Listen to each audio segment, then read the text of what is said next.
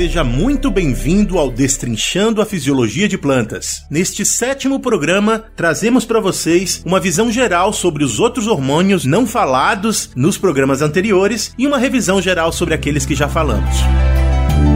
Muito bem, muito bem, moçada do Papo Agro, seja bem-vindo ao nosso sétimo tema dessa série de episódios que estão focados em fisiologia de plantas, focados em hormônio. A gente já falou das, dos clássicos hormônios aqui, então se você uh, chegou aqui nesse episódio e não ouviu os outros, eu recomendo que você, a partir uh, de quando você tiver tempo de voltar e ouvir os outros uh, programas que falam da importância de você conhecer os hormônios e dessas classes que são consideradas clássicas e principais.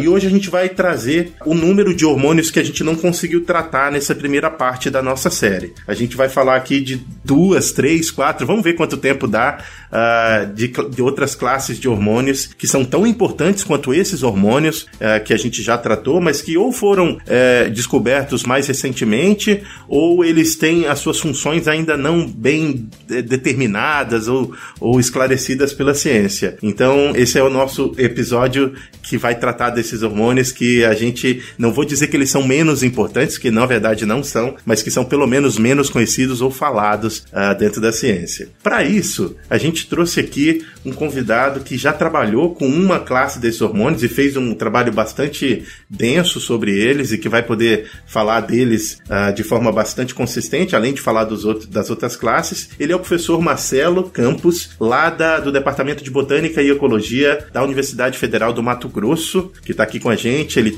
ele dá aula na, na graduação é, e eu não perguntei para ele, então ele vai de, de, se apresentar melhor e dizer se ele tem alunos de pós-graduação e se ele dá aula na pós-graduação também. Então, bem-vindo, Marcelo, bem-vindo ao Papo Agro. A gente vai ter um papo bem legal sobre essas classes de hormônios aí. Oi, José, boa noite, bem-vindo. É, obrigado pelo, pelo convite aqui para participar aqui do Papo Agro. É um grande prazer estar conversando com vocês. Sou fã do trabalho de vocês. Uh, dou aula na graduação para biologia, zootecnia, agronomia, engenharia florestal aqui na, na, Federal de Mato Grosso, né? E dou aula na pós-graduação também, cara. Dou aula na, no nosso programa de pós-graduação em biologia vegetal aqui na, na UFMT. E é um grande prazer estar aqui nesse, nesse papo agro conversando com vocês sobre os jasmonatos e outras classes hormonais aí. Bacana. E a gente que está satisfeitíssimo de ser topado esse desafio de conversar com a gente sobre esses hormônios e a, a, até os nossos ouvintes, se você você não estranha se a gente não conseguir cobrir todas as outras classes, né? Porque tem quatro ou cinco ali, e se a gente for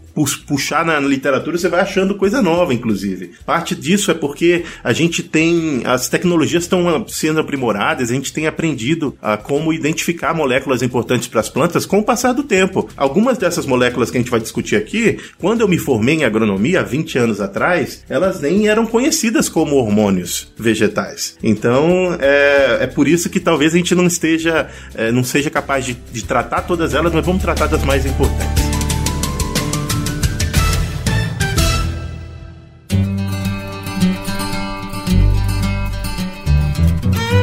Papo Agro, o seu podcast sobre o agronegócio. Um oferecimento Stoller. Isso é conhecimento. Isso é Stoller.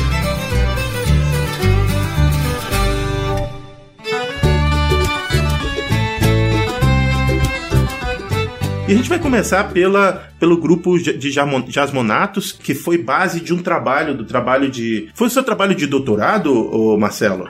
É, eu tenho, eu tenho trabalhado bastante com jasmonatos desde o mestrado, né, José? Eu, hum. eu fiz meu mestrado trabalhando com interação entre jasmonatos e bracinosteroides, que a gente vai conversar bastante aqui também. Aí pro doutorado eu trabalhei com interação entre jasmonatos e giberelinas, que é uma outra classe hormonal que vocês já trataram aqui bastante. E agora aqui na, na UFMT, o meu grupo de pesquisa foca no trabalho com com os jasmonatos. Então a gente tem esse foco com uh, dentro desse grupo de, de, de, moléculas reguladoras do desenvolvimento vegetal. E eu acho que todo mundo que trabalha com planta nunca que trabalha com todo mundo que trabalha com, com hormônio nunca trabalha só com o hormônio, né? Já que a gente tem essa rede hormonal dentro das plantas, então eles estão sempre interagindo um com o outro, né? Então aqui no nosso no nosso laboratório a gente trabalha com jasmonatos colocando os pezinhos dentro das outras classes hormonais. Ah, bacana. Vamos então começar a falar dos jasmonatos é um, um assunto, inclusive, inclusive para mim muito novo. Uhum. Eu recentemente li algumas coisas sobre os jasmonatos é, e fo foquei minha, minhas prévias nos outros hormônios. É, o que, que é o jasmonato? O que, que é essa molécula e qual é a função dela na planta? É, e, e você tem total razão naquilo que você falou no começo, né? É, é, é uma classe hormonal extremamente nova, né? Quando você compara, sei lá, com a auxina, que a gente tem trabalho lá desde 1800 e pouquinho, a gente está falando de uma classe hormonal que foi identificada lá para 1960 e que só em 1990 começou a ganhar a fama de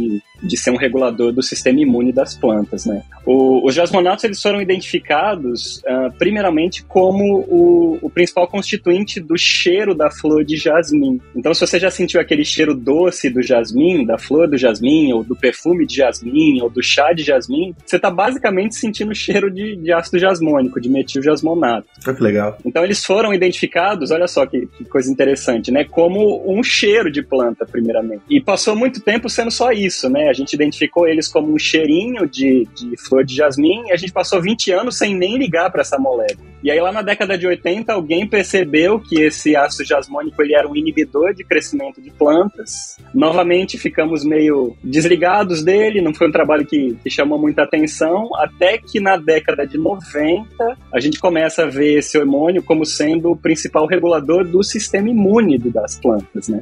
E pode parecer meio, meio interessante falar isso, mas as plantas elas têm um sistema imune assim como os animais também têm, né? E no caso das plantas, o principal regulador desse sistema imune é justamente o São Jasmonato. Não é só uma funçãozinha, não, é uma função importantíssima para esses organismos, né? Perfeitamente, perfeitamente. Sem ele, a planta não consegue viver do lado de fora, da, da no ambiente natural, porque um monte de, de pragas e patógenos vêm atacar essa planta, né? E acaba destruindo ela. Então, é um, é um hormônio extremamente importante para a planta se ela quiser se defender contra o ataque por estresses, uh, quiser lidar com estresses bióticos, né? É, Marcelo, como é que ela foi? Como é que foi a descoberta desse hormônio? Como é que aconteceu isso? É, foi o, o, essa importância dele no sistema imune é, é, até um experimento muito interessante. Foi um experimento realizado em 92 aqui, no, aí nos Estados Unidos, né, lá na, na, na em Washington por um, um, pesquisador chamado Clarence Ryan. E ele estava trabalhando com como o tomateiro se defende contra insetos. Então ele colocava insetos para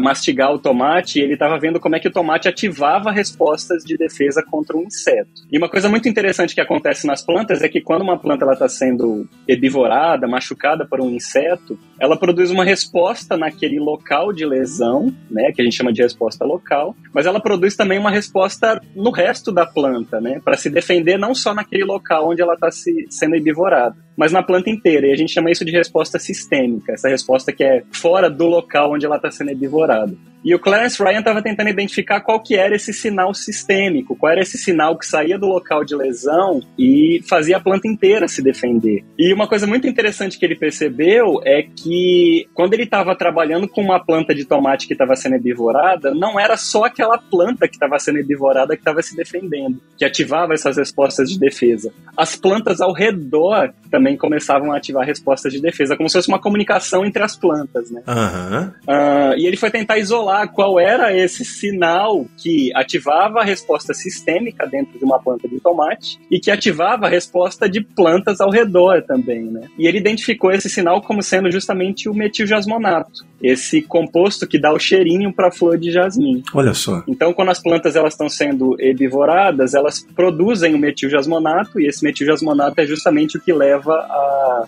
ativação do sistema imune, não só da planta que está sendo herbivorada, mas como as plantas ao redor também, né? Por ele ser um, um, um, composto gasoso, ele ativa então a resposta dessas plantas ao redor. Que interessante, cara. Então eu já ia te perguntar isso, como o etileno, uh, os, os, os, jasmonatos são uh, gases. E é só, é só a molécula que você descreveu ou todas as moléculas? Uh, eu vou até fazer uma pergunta que, é, que é, vai ser anterior a essa, inclusive. Uhum. Existem mais moléculas? É uma molécula só? A gente está falando de um grupo? Grupo, e aí eles são gases ou não? Isso, legal. Quando você estava conversando com o Vitor, né, o professor Vitor Nascimento, a respeito de, de etileno, e o etileno é um hormônio gasoso, uma das perguntas que você fez para ele era justamente se a gente tem outros hormônios gasosos em plantas. Né? E o, o ácido jasmônico, ele tem uma forma gasosa, que é essa forma de metiljasmonato. Essa não é a forma bioativa do hormônio. Então, quando a planta percebe, quando ela recebe o metiljasmonato, ela tem que converter isso a uma forma ativa.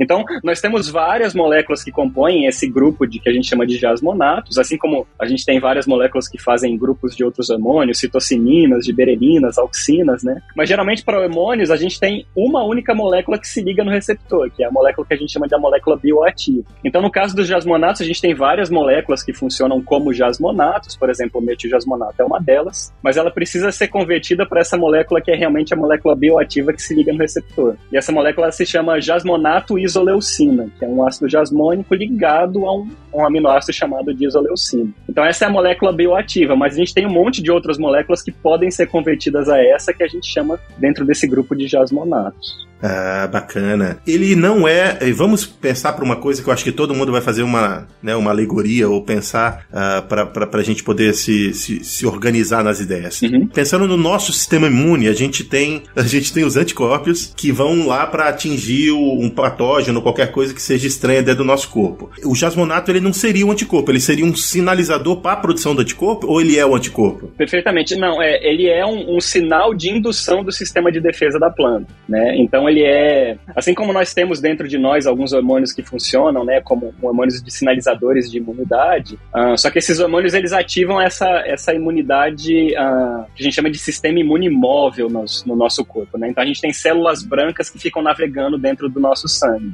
Isso a gente não tem muito bem na planta, né? Isso não funciona de, dessa maneira dentro da planta. A gente não tem essas células móveis ativando o sistema imune. Uh, mas a gente tem esse, esse hormônio, que é justamente o ácido jasmônico, que ele é um hormônio que ele diz para a planta assim, ó, tá na hora de você se defender. Então você está sendo atacada por alguém, ativa aí tudo que você puder a nível de defesa, porque você precisa se defender desse, desse bichinho que está vindo aqui e eventualmente atacar você, né?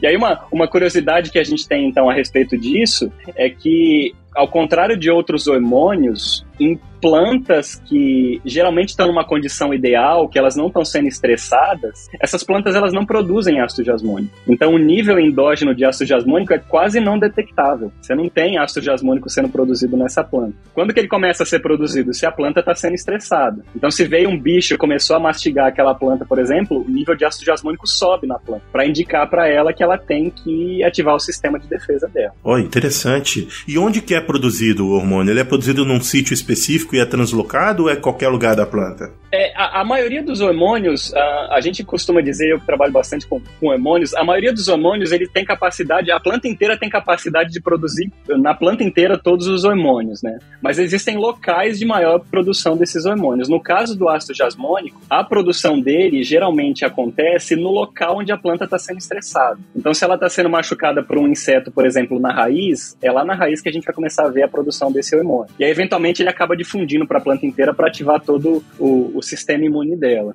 E aí, uma, uma curiosidade que eu sempre falo para os meus alunos e deixa eles meio de, de cabelo em pé é que a gente pode usar o ácido jasmônico justamente como um medidor de estresse na planta. Então, você mede os níveis uhum. endógenos de ácido jasmônico na planta para ver se ela está estressada ou não. E uma planta estressada, geralmente, ela não está produzindo, então, ácido jasmônico. E existem coisas que a gente faz com a planta que a gente acha que é legal para a planta, mas não é. Elas estressam a planta e o, o produto disso, o sinal disso, é justamente um pico de produção produção de ácido jasmônico. Por exemplo, tem gente que gosta de fazer carinho numa planta, né? O cara pega a planta, fica fazendo carinho e tal na planta, isso estressa a planta. Você vai machucar os pais de planta, professor. Não fala isso. As mães de planta vão ficar chorando agora. Isso, então fazer carinho na planta não é legal. E o, um sinal de que ela não tá gostando é justamente que ela produz ácido jasmônico. Outra, outra coisa que a planta não gosta você conversar com a planta, cara. Olha só, a, a vibração da nossa voz, essa onda sonora, ela ela vibra as folhas e isso leva à produção de ácido jasmônico. Então, cantar para a planta, falar com a planta também não é legal. E é uma coisa que a gente fala, né? Vamos conversar com a nossa plantinha e tudo mais, ela não gosta. Deixa ela quieta lá no canto dela, sem conversar, sem tocar nela, que ela tá mais feliz assim. Marcelo, você arrumou eh, confusão com um monte de gente, viu? Não vou nem dizer nada. Arrumei, eu sei, eu sei. Eu, fico, eu brinco com os meus alunos, né? Tem gente que, que fala assim: ah, eu vou ser. Eu sou vegetariano porque eu não, eu não gosto de fazer crueldade com ser. Cara, quando você coloca uma alface na tua boca, você tá mastigando uma, um tecido que é vivo e aquele tecido tá produzindo ácido jasmônico. Então aquela planta ela tá sentindo aquela mastigação na tua boca e ela tá sentindo aquele, aquele evento de mastigação. Então, sem querer exagerar exagerar muito, mas você pode talvez falar que você está cometendo uma crueldade com a planta, porque mastiga ela também. É verdade. Muito bem, muito bem, muito bem. Eu queria interromper esse papo rapidamente para poder lembrar você de procurar no seu agregador de podcast favorito por Campo On, o podcast da Stoller. Esse podcast traz uma série de papos técnicos relacionados com tecnologias que podem ser utilizadas nas lavouras do Brasil para incrementar a produtividade dos negócios dessas lavouras. Então, no seu agregador de podcast favorito, procure por Campo On. Segue esse podcast, ouve essa série de papos lá que você vai estar tá bem informado. Boa informação com Papo Agro e Campo On. Ô Marcelo, vamos, a gente já está no fim dessa primeira etapa falando dos jasmon, jasmonatos. Eu queria que você falasse de algumas curiosidades do seu trabalho. O que, que era o seu trabalho e, e o que, que você. Qual, qual os resultados? E, eles são aplicáveis? A gente consegue usar na lavoura? É, então, é, com toda certeza. Uma das coisas que a gente vê quando a gente está falando sobre o sistema imune das plantas é que quando as plantas elas ativam as respostas de defesa delas, elas geralmente suprimem as respostas de crescimento. Então, quando uma planta ativa defesa, ela tende a parar de crescer. Então, quando uma planta está sendo atacada por inseto, por exemplo, o que, que ela faz? Ela produz ácido jasmônico, ela ativa o sistema de defesa dela, mas ela para de crescer. E como que ela para de crescer? Justamente suprimindo esses hormônios de crescimento. Então, uma, uma das coisas que a gente tem feito, que eu fiz no meu doutorado, que a gente está trabalhando aqui no, no meu laboratório agora, é justamente para a gente tentar criar plantas que elas não sofram tanto com esse antagonismo entre crescer e defender. Então, uh, se você tem uma planta que está sendo uh, atacada por insetos ou está sendo atacada por, por micro-organismos, por fungos, essa planta ela para de crescer. Então a gente tem um efeito disso na, direto em agronomia, né? na produção de alimentos, por exemplo. E o que a gente quer fazer é uma planta que ela consiga se defender melhor sem que a gente tenha impacto nesse sistema de, de crescimento dela. Então o termo que a gente usa aqui no laboratório é desacoplar essa história de crescer versus defender. Né? Produzir uma planta que ela consiga crescer bastante bastante e se defender bastante também. Né? Interessante. Existe algum uso uh, de. Uh, a gente chama de regulador de crescimento, é isso? Quando é Perfeito. é um, um hormônio Perfeito. Hormônio exógeno, digamos assim. Existe alguma aplicação de algum produto exógeno de, de jasmonatos que, que as pessoas podem, por exemplo, aplicar na lavoura ou qualquer coisa assim? Como a gente está lidando aqui nesse episódio com hormônios que são mais novos, mais recentes, a, a quantidade de produtos que a gente tem disponíveis para uso imediato dentro de uma, de uma lavoura, eles são bem menores, né? Então são, são hormônios que eles demandam, então, uma, uma quantidade de pesquisa muito maior. Uh, no caso, uh, o ácido jasmônico ele é um hormônio que ele é relativamente barato de se comprar em essas casas de, de produtos agrícolas e tal. Você pode fazer essa, essa solicitação para comprar esse hormônio que vem dessas, dessas empresas químicas mais famosas, né?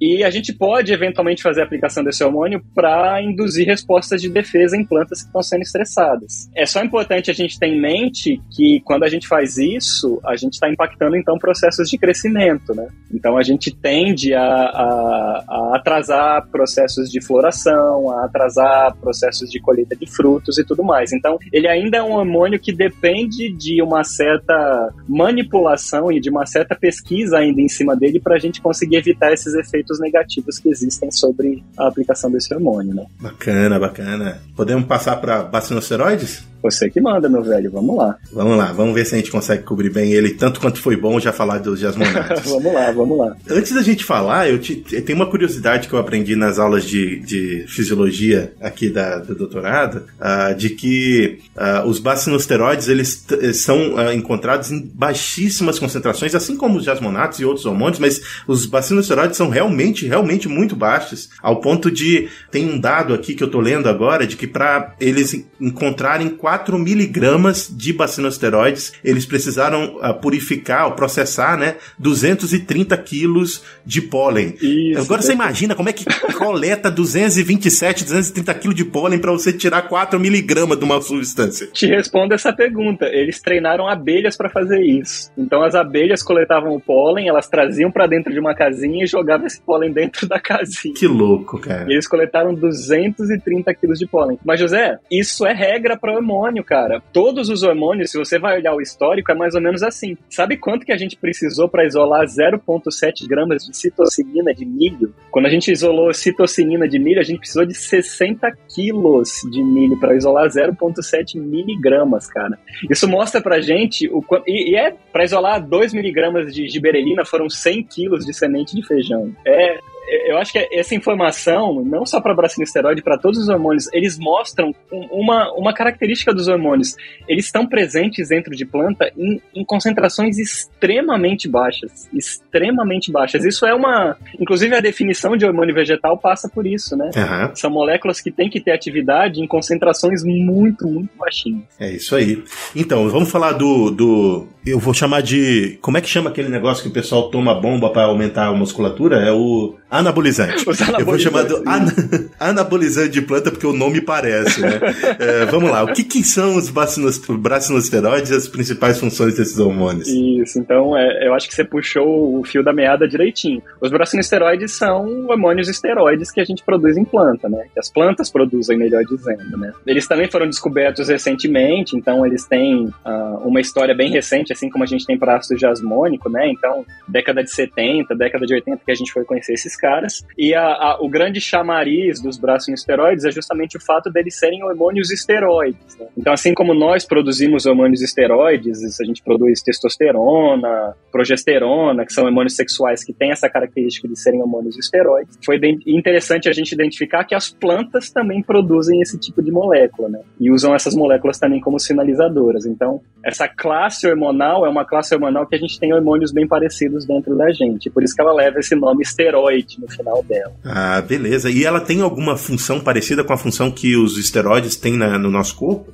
É, enquanto os esteroides no nosso corpo eles têm mais essa função de hormônio sexual, né, de estar tá mais envolvido com essas características sexuais, os bracinoesteroides também controlam algumas funções sexuais na planta, né, de formação de flor, de controle do desenvolvimento do pólen. Só que eles têm mais função de crescimento mesmo. Apesar de estar envolvido com, com formação de órgãos sexuais, assim como os ácidos jasmônicos também estão, né? Como a gente tratou deles aqui também, posso, posso puxar aqui. Uh, os bracinoesteroides estão mais envolvidos com o processo de, de crescimento, né? E, e não deixa o nome enganar a gente. Quando a gente pensa em bracinoesteroide, o bracino vem da, da, da família onde ele foi identificado primeiro, né? Que é a família Brassicaceae, que é a família da mostarda e tudo mais. Só que ele é um, uma, uma classe semanal que é basicamente, ela é ubíqua. Tudo que é planta produz isso aqui. Então, o nome é bracino esteroide, que vem justamente de brássica, né, de, de brassicáceas, mas o, ele é encontrado em em todas as plantas que a gente conhece. Ah, legal, legal. É, você falou da, da função de que, que pode estar envolvida com a parte sexual, a produção de, de, de flores, o que, o que, ou, ou de, de, outras coisas, o que mais é importante? Eu sei que uh, tem uma função que a gente considera clássica dos bracinosteroides, é por isso que eu citei pólen ali, né? Uhum. Que ele é necessário para for, a formação do tubo polínico. Perfeitamente, perfeitamente. É, o que, que é isso e qual, qual, qual, é o peso disso para a planta? Quando um grão de pólen ele cai numa flor, né? Então a gente precisa a maioria das plantas vai precisar de um grão de pólen para fecundar uma flor e formar uma semente. Quando esse grão de pólen ele cai na flor, ele precisa crescer um tubo polínico para justamente atingir o ovário da flor, né? Para fecundar aquela flor. E esse crescimento do tubo polínico ele é justamente controlado por essa classe hormonal, pelos bracinoesteroides. Inclusive, a, a história dos bracinoesteroides passa pela justamente por essa história de crescimento de tubo polínico, né? A gente já sabia há muito tempo atrás que se você pegar e fizer extrato de pólen de planta, esse extrato de pólen induz crescimento de planta, né? E basicamente o que tem dentro desse extrato de pólen é essa substância que está justamente regulando o crescimento desse tubo polínico, né? E que pode regular o crescimento de outras células vegetais que não só o tubo polínico. E essa classe hormonal é justamente são os bracinosteroides. Então elas regulam o crescimento do tubo polínico, mas se você uh, e óbvio elas estão presentes numa ampla quantidade dentro do grão de pólen por causa disso. Então, se você tirar elas do grão de pólen, tirar essa substância dentro do grão de pólen e aplicar ele na planta, você vai ver uma promoção de alongamento da célula vegetal. Né?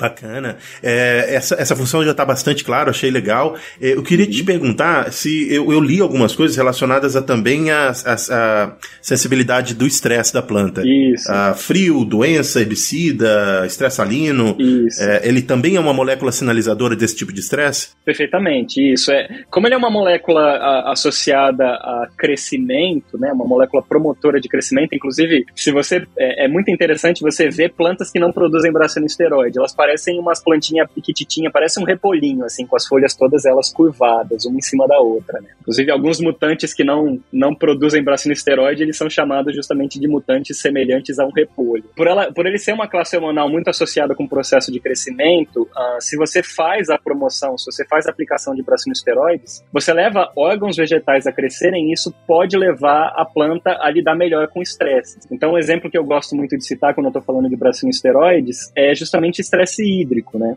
Então a aplicação de, de bracinesteroides leva a planta a crescer raiz. E crescimento de raiz é uma estratégia maravilhosa quando você está lidando com estresse hídrico, né? Por quê? Porque você quer justamente fazer uma, uma promoção de crescimento daquele órgão que está envolvido com absorção de, de água, né? E, e os bracinesteroides eles fazem isso, então eles promovem o crescimento de raiz e nesse sentido eles então estão associados, um exemplo que a gente está dando aqui, né, a promoção de essa aumento nessa resistência que a planta tem a estresse por, por falta de água, né, por exemplo. E a gente pode também citar outros exemplos, né. Existe uma, uma, uma interação muito interessante do bracinesteroide com os ácidos jasmônicos na, na justamente na na resistência a pragas e patógenos, né? Então a gente estava falando lá, quando a gente estava conversando sobre o ácido jasmônico, que o ácido jasmônico ele promove a resposta de defesa na planta, mas ela bloqueia, ele bloqueia as respostas de crescimento. Como é que ele faz isso? Uma das maneiras é justamente interagir com a via de braço no esteroide. Então, a gente já sabe, isso foi até uma pesquisa feita aqui pelo, pelo meu laboratório e, e justamente na, na, minha pesquisa de mestrado, né, a gente mostrou que o ácido jasmônico ele promove as respostas de defesa e ele bloqueia as respostas de crescimento bloqueando a ação do bracinesteroides. Uhum. Né? Então ele faz a classe de bracinesteroides parar de funcionar e aí a planta para de crescer e ela continua se defendendo. Interessante essa interação e como a, a gente vai ter um programa de interação, mas como esses dois temas foram abordados nesse mesmo programa, uhum. eu acho interessante a gente também abordar essa questão. Então eu vou corrigir então uma fala minha e se ela tiver, se, se eu estiver falando besteira, você me, me corrija. Mas o, bacino, o bracinesteroides eles não são sinalizadores, eles são, eles são agentes que ajudam a planta a resistir ou a, ou a, a, a lidar com o estresse, é isso? Eu acho que você pode chamar ele sim de moléculas sinalizadoras, como todos os hormônios são moléculas sinalizadoras, né? Elas indicam para a planta alguma coisa, geralmente elas são produzidas, estresses, situações, condições ambientais alteram a produção de hormônios, então a gente pode sempre chamar elas de moléculas sinalizadoras. Elas indicam para a planta alguma coisa. Os bracinesteroides são moléculas sinalizadoras, eles indicam para a planta presença de luz, situações onde a planta deve crescer, situações onde o pólen deve começar a geminar. Então, o termo molécula sinalizadora está mais do que correto. É, e nesse contexto de estresse, é, ele também sinaliza ou ele é um agente que produz uma resposta? Perfeito, depende do. Ele também é um agente sinalizador, né? Então, no caso de, uma, de um estresse hídrico, ele pode atuar como uma molécula sinalizadora do estresse hídrico para induzir a planta a uma resposta de, de promoção de crescimento de raiz, por exemplo. Uh, já no caso de, de doenças, por exemplo, de ataques por pragas e patógenos, a gente pensa nele mais como um regulador negativo, né? Então ele é, a gente já percebe hoje em dia que se você aplicar esteroide, você faz uma planta crescer, só que isso leva aquela planta a ficar menos defendida, né? Então já que quando você ativa um sistema de defesa da planta com ácido jasmônico, você bloqueia o crescimento, a recíproca é verdadeira. Quando você ativa processos de crescimento, você também faz os processos de defesa pararem. Então os bracinesteroides eles podem ser pensados também como um regulador negativo de respostas de defesa. Ah, interessante, interessante. Você falou de aplicação de bracinesteroide, então é, já existe produto disponível para as pessoas aplicarem? Qual, qual tipo de, de aplicação desse tipo de hormônio por agricultor? É, novamente, a gente está falando de novo de um, de um hormônio que tem uma, uma, um conhecimento muito menor comparado com outros hormônios, como auxina, citocininas, giberelinas, que é muito fácil de você comprar e de você aplicar, e a gente já tem conhecimento de,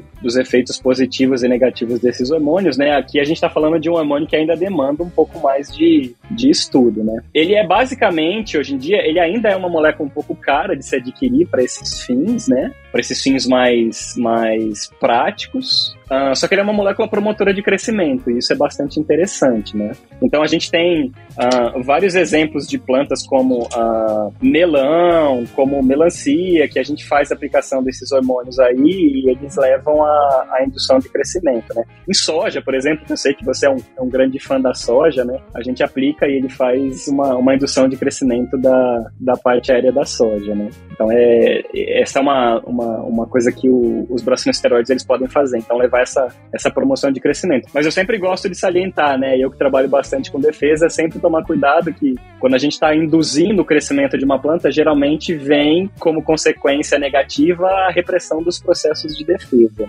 Então esse, esse balanço hormonal, né? A gente sempre tem que pensar nessa, na gente mexendo nessas classes hormonais. A gente aplica bracinosteroides, você puxa a planta, a, a, dá um pico de bracinosteroide na planta, só que você mexe com a rede hormonal. E uma dessas mexidas acontece justamente com efeitos negativos sobre hormônios que estão associados com processos de defesa, como os jasmonatos, né? É, isso é interessante. Eu queria. Eu falo isso sempre, vou falar sempre aqui. Os meninos, o que a gente está falando aqui é a parte técnica uhum. de como você lidar com, com, com as moléculas. Uhum. E a gente não está defendendo o uso irrestrito dessas moléculas no campo e nem dizendo para você para sair amanhã e comprar, é, procurar para comprar é, qualquer uma dessas moléculas que a gente está citando aqui e utilizar indiscriminadamente. É, tem que ser muito, muito inteligente e técnico para saber utilizar cada uma dessas moléculas ou conjunto delas, né, para fazer a lição de casa dentro das lavouras. Tem muita coisa que você pode, pode e deve fazer antes de de, de decidir, né, é, fazer um tratamento uh, sem uma assessoria técnica, né, com o uso de hormônios, porque pode dar,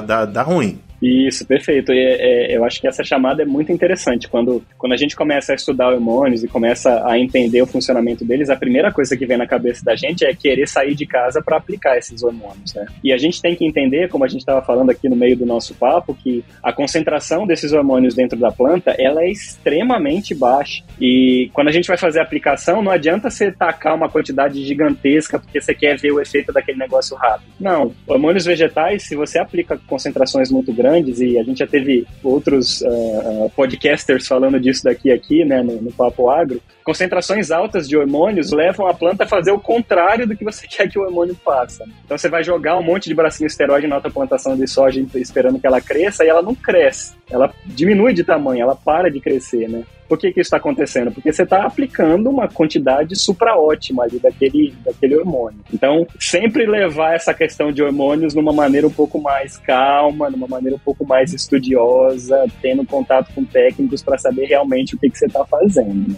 É isso mesmo. A, a, empresa que patrocina esse, esse podcast, a Stoller, eles têm produtos que são balanceados com uso de hormônios e outras substâncias e eles já sabem o, o né, a recomendação de uso, assim como outras empresas empresas do ramo também fazem trabalhos muito bons ah, e também existem empresas que não fazem um trabalho bom. Uhum. Então, né, se você precisar de apoio para entender como usar essas moléculas, procure as pessoas certas, porque é a, é a forma mais responsável para sua lavoura, não é para mim não, tá? Que eu tô aqui estudando meu doutorado, tá tudo, tudo de boa. Perfeitamente. É, não vamos sair jogando hormônio em tudo que é canto, em todas as plantas, porque não é assim que a coisa funciona. Apesar de, na, na teoria, a gente ficar sempre muito, muito extasiado né, com o que a gente está lendo e conversando sobre os hormônios, não é. A gente sempre precisa de um conhecimento um pouquinho mais técnico para fazer esse tipo de aplicação bem. Ô Marcelo, a gente chegou ao fim desses dois principais aqui. Eu acho que a gente não vai ter tempo de tocar muitos nos outros. Então eu queria fazer uhum. um apanhado meio, meio rapidinho de, de, dos outros que você imagina que são importantes e quais as funções dele. Uhum. E eu sei que tem até aspirina aí no meio, então, né?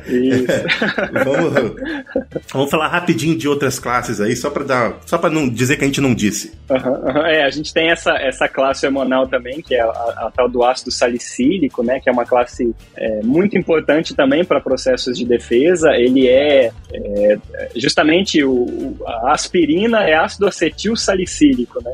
Então, a, a, a, função inicial, olha que coisa interessante sobre, sobre a história desse hormônio, né? Esse hormônio, ele foi, a gente conheceu ele já há muito tempo, o ácido salicílico. E a gente conhecia ele porque a gente mastigava casca de salgueiro. E a casca de salgueiro é muito cheia de ácido salicílico. E ácido salicílico tem essa propriedade, então, de, de analgesia, né? Então a gente mastigava a casca de salgueiro e sabia que aquilo causava essa, essa analgesia. Por quê? Porque é uma, a casca de salgueiro é rica em ácido salicílico. Só como curiosidade, né, a, o ácido salicílico, na hora que a gente faz a ingestão dele, ele causa uma irritação no nosso estômago. E a gente sabe que para a gente uh, não ter essa irritação, a gente acetila essa molécula. E aí, hoje em dia, o que a gente consome como aspirina é o tal do ácido acetil salicílico. Então, ele já não é mais uma molécula que é realmente produzida por plantas, ele é um pouquinho modificado.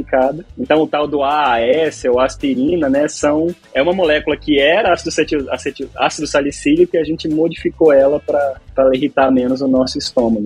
Mas o ácido salicílico, então, é um hormônio também relativamente recente, quando a gente compara com, com o que a gente conhece de, de outros hormônios vegetais, e ele é um hormônio que também está associado com, com o sistema imune da planta, né? Ele é um hormônio que a gente faz, a, a, a indução dele também está associado com, com defesa contra pragas e patógenos.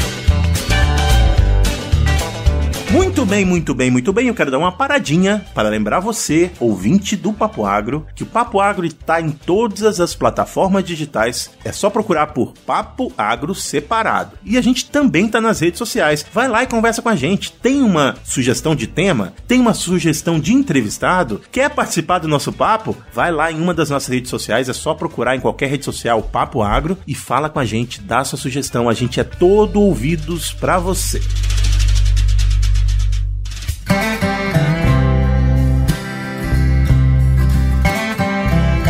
Beleza, professor, bacana. A gente cobriu aqui é, é, é, pelo menos três das classes. Existem outras, né? Mas elas são menos estudadas. A gente não vai trazer elas aqui porque também não vai dar tempo para gente discutir tudo. Então, eu queria finalizar esse papo te perguntando, aqui no resumo do papo, é, será que você acha que no futuro a gente vai utilizar plantas melhoradas que, que vão lidar melhor com essas moléculas ou produzir mais ou menos delas? Ou, ou, ou mesmo reguladores de crescimento baseados nessas moléculas no futuro uh, da agricultura? Esse é o resumo do papo.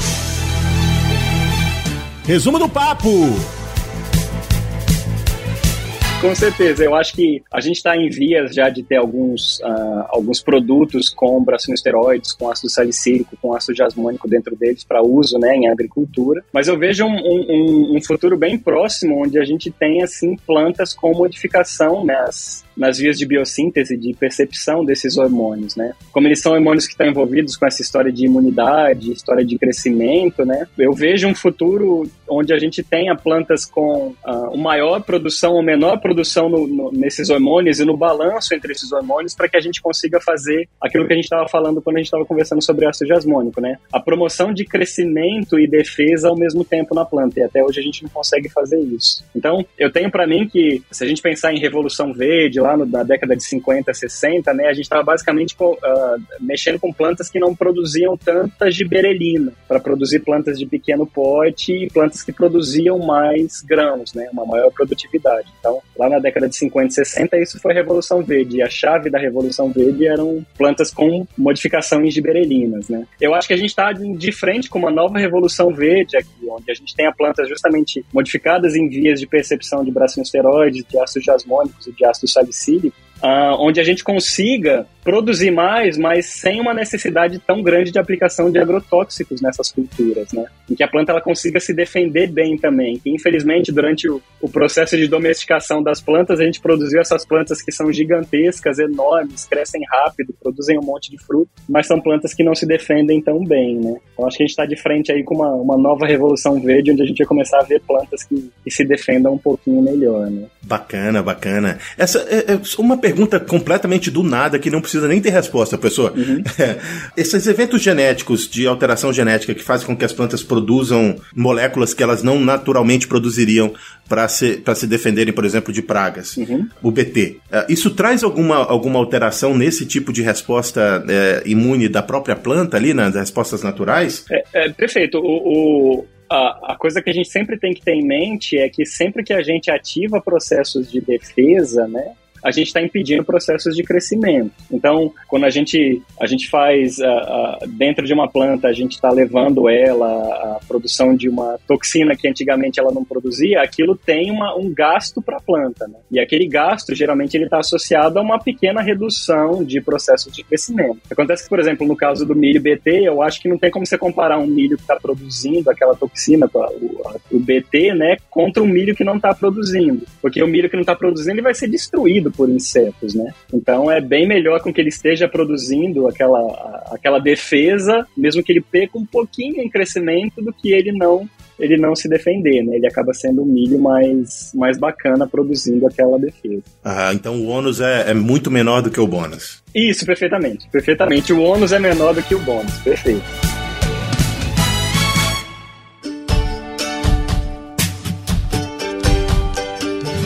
Professor Marcelo, muito obrigado por você ter topado gravar conosco. Foi excelente. Eu acho que uh, os nossos ouvintes vão gostar muito de, desse produto final do nosso papo hoje. E eu queria deixar um espaço para você divulgar como as, as pessoas podem fazer para te encontrar, para quem sabe te perguntar mais sobre esses hormônios, ou para conhecer o seu trabalho, né, no geral. E novamente foi uma satisfação muito grande conhecer você e conversar com você sobre esse assunto. José, novamente agradeço. Uh, sou fã de vocês aqui no Papo Agro. Acho que esse é um trabalho maravilhoso que vocês fazem de divulgação científica. Eu sou muito ativo no Twitter, eu gosto bastante de usar o Twitter, e meu Twitter é latarulo, com dois T's, que é o meu nome do meio. Tá? Então, latarulo. Uh, nós temos aqui na, na, botânica da UFMT um Instagram para divulgação de, de informações sobre botânica, que é o arroba UFMTBOT, B-O-T, UFMTBOT lá no Instagram. E eu tenho meu canal no YouTube também, com as minhas aulas de fisiologia vegetal, com as minhas informações sobre hormônio, que é o Campus Lab. Então, meu sobrenome final, Campus Lab, pode procurar lá no YouTube. E são esses três canais que eu uso bastante para me comunicar com vocês. Que bacana, já vou correr aqui no, no Campus Lab para poder ouvir umas aulas a mais sobre hormônios, que vai ser importante. Vai lá, vai lá, brigadão. Muito bem, e você que está ouvindo a gente, segue o professor nas redes sociais e vai lá no YouTube que tem coisa boa, tenho certeza, pelo papo que a gente teve hoje aqui, eu tenho certeza que você não vai se arrepender. Muito bem, moçada, que bom, a gente chegou até o fim de mais um papo. A gente está finalizando essa primeira parte da série de, de hormônios. Ainda tem um programa que vai falar só sobre interação hormonal, que vai é, entrar um ar daqui a um mês, então fica atento aí.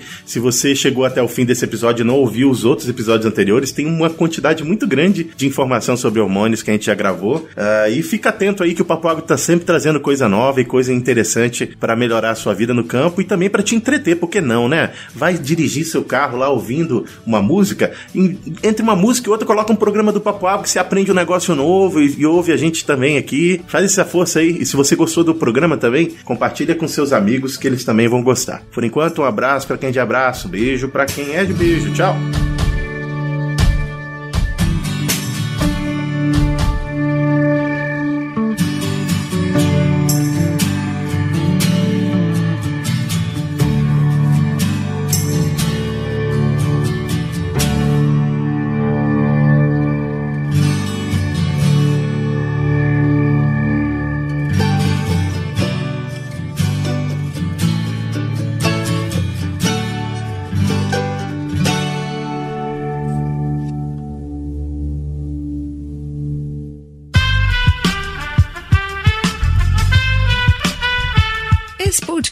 Foi editado por Aerolitos Edição Inteligente.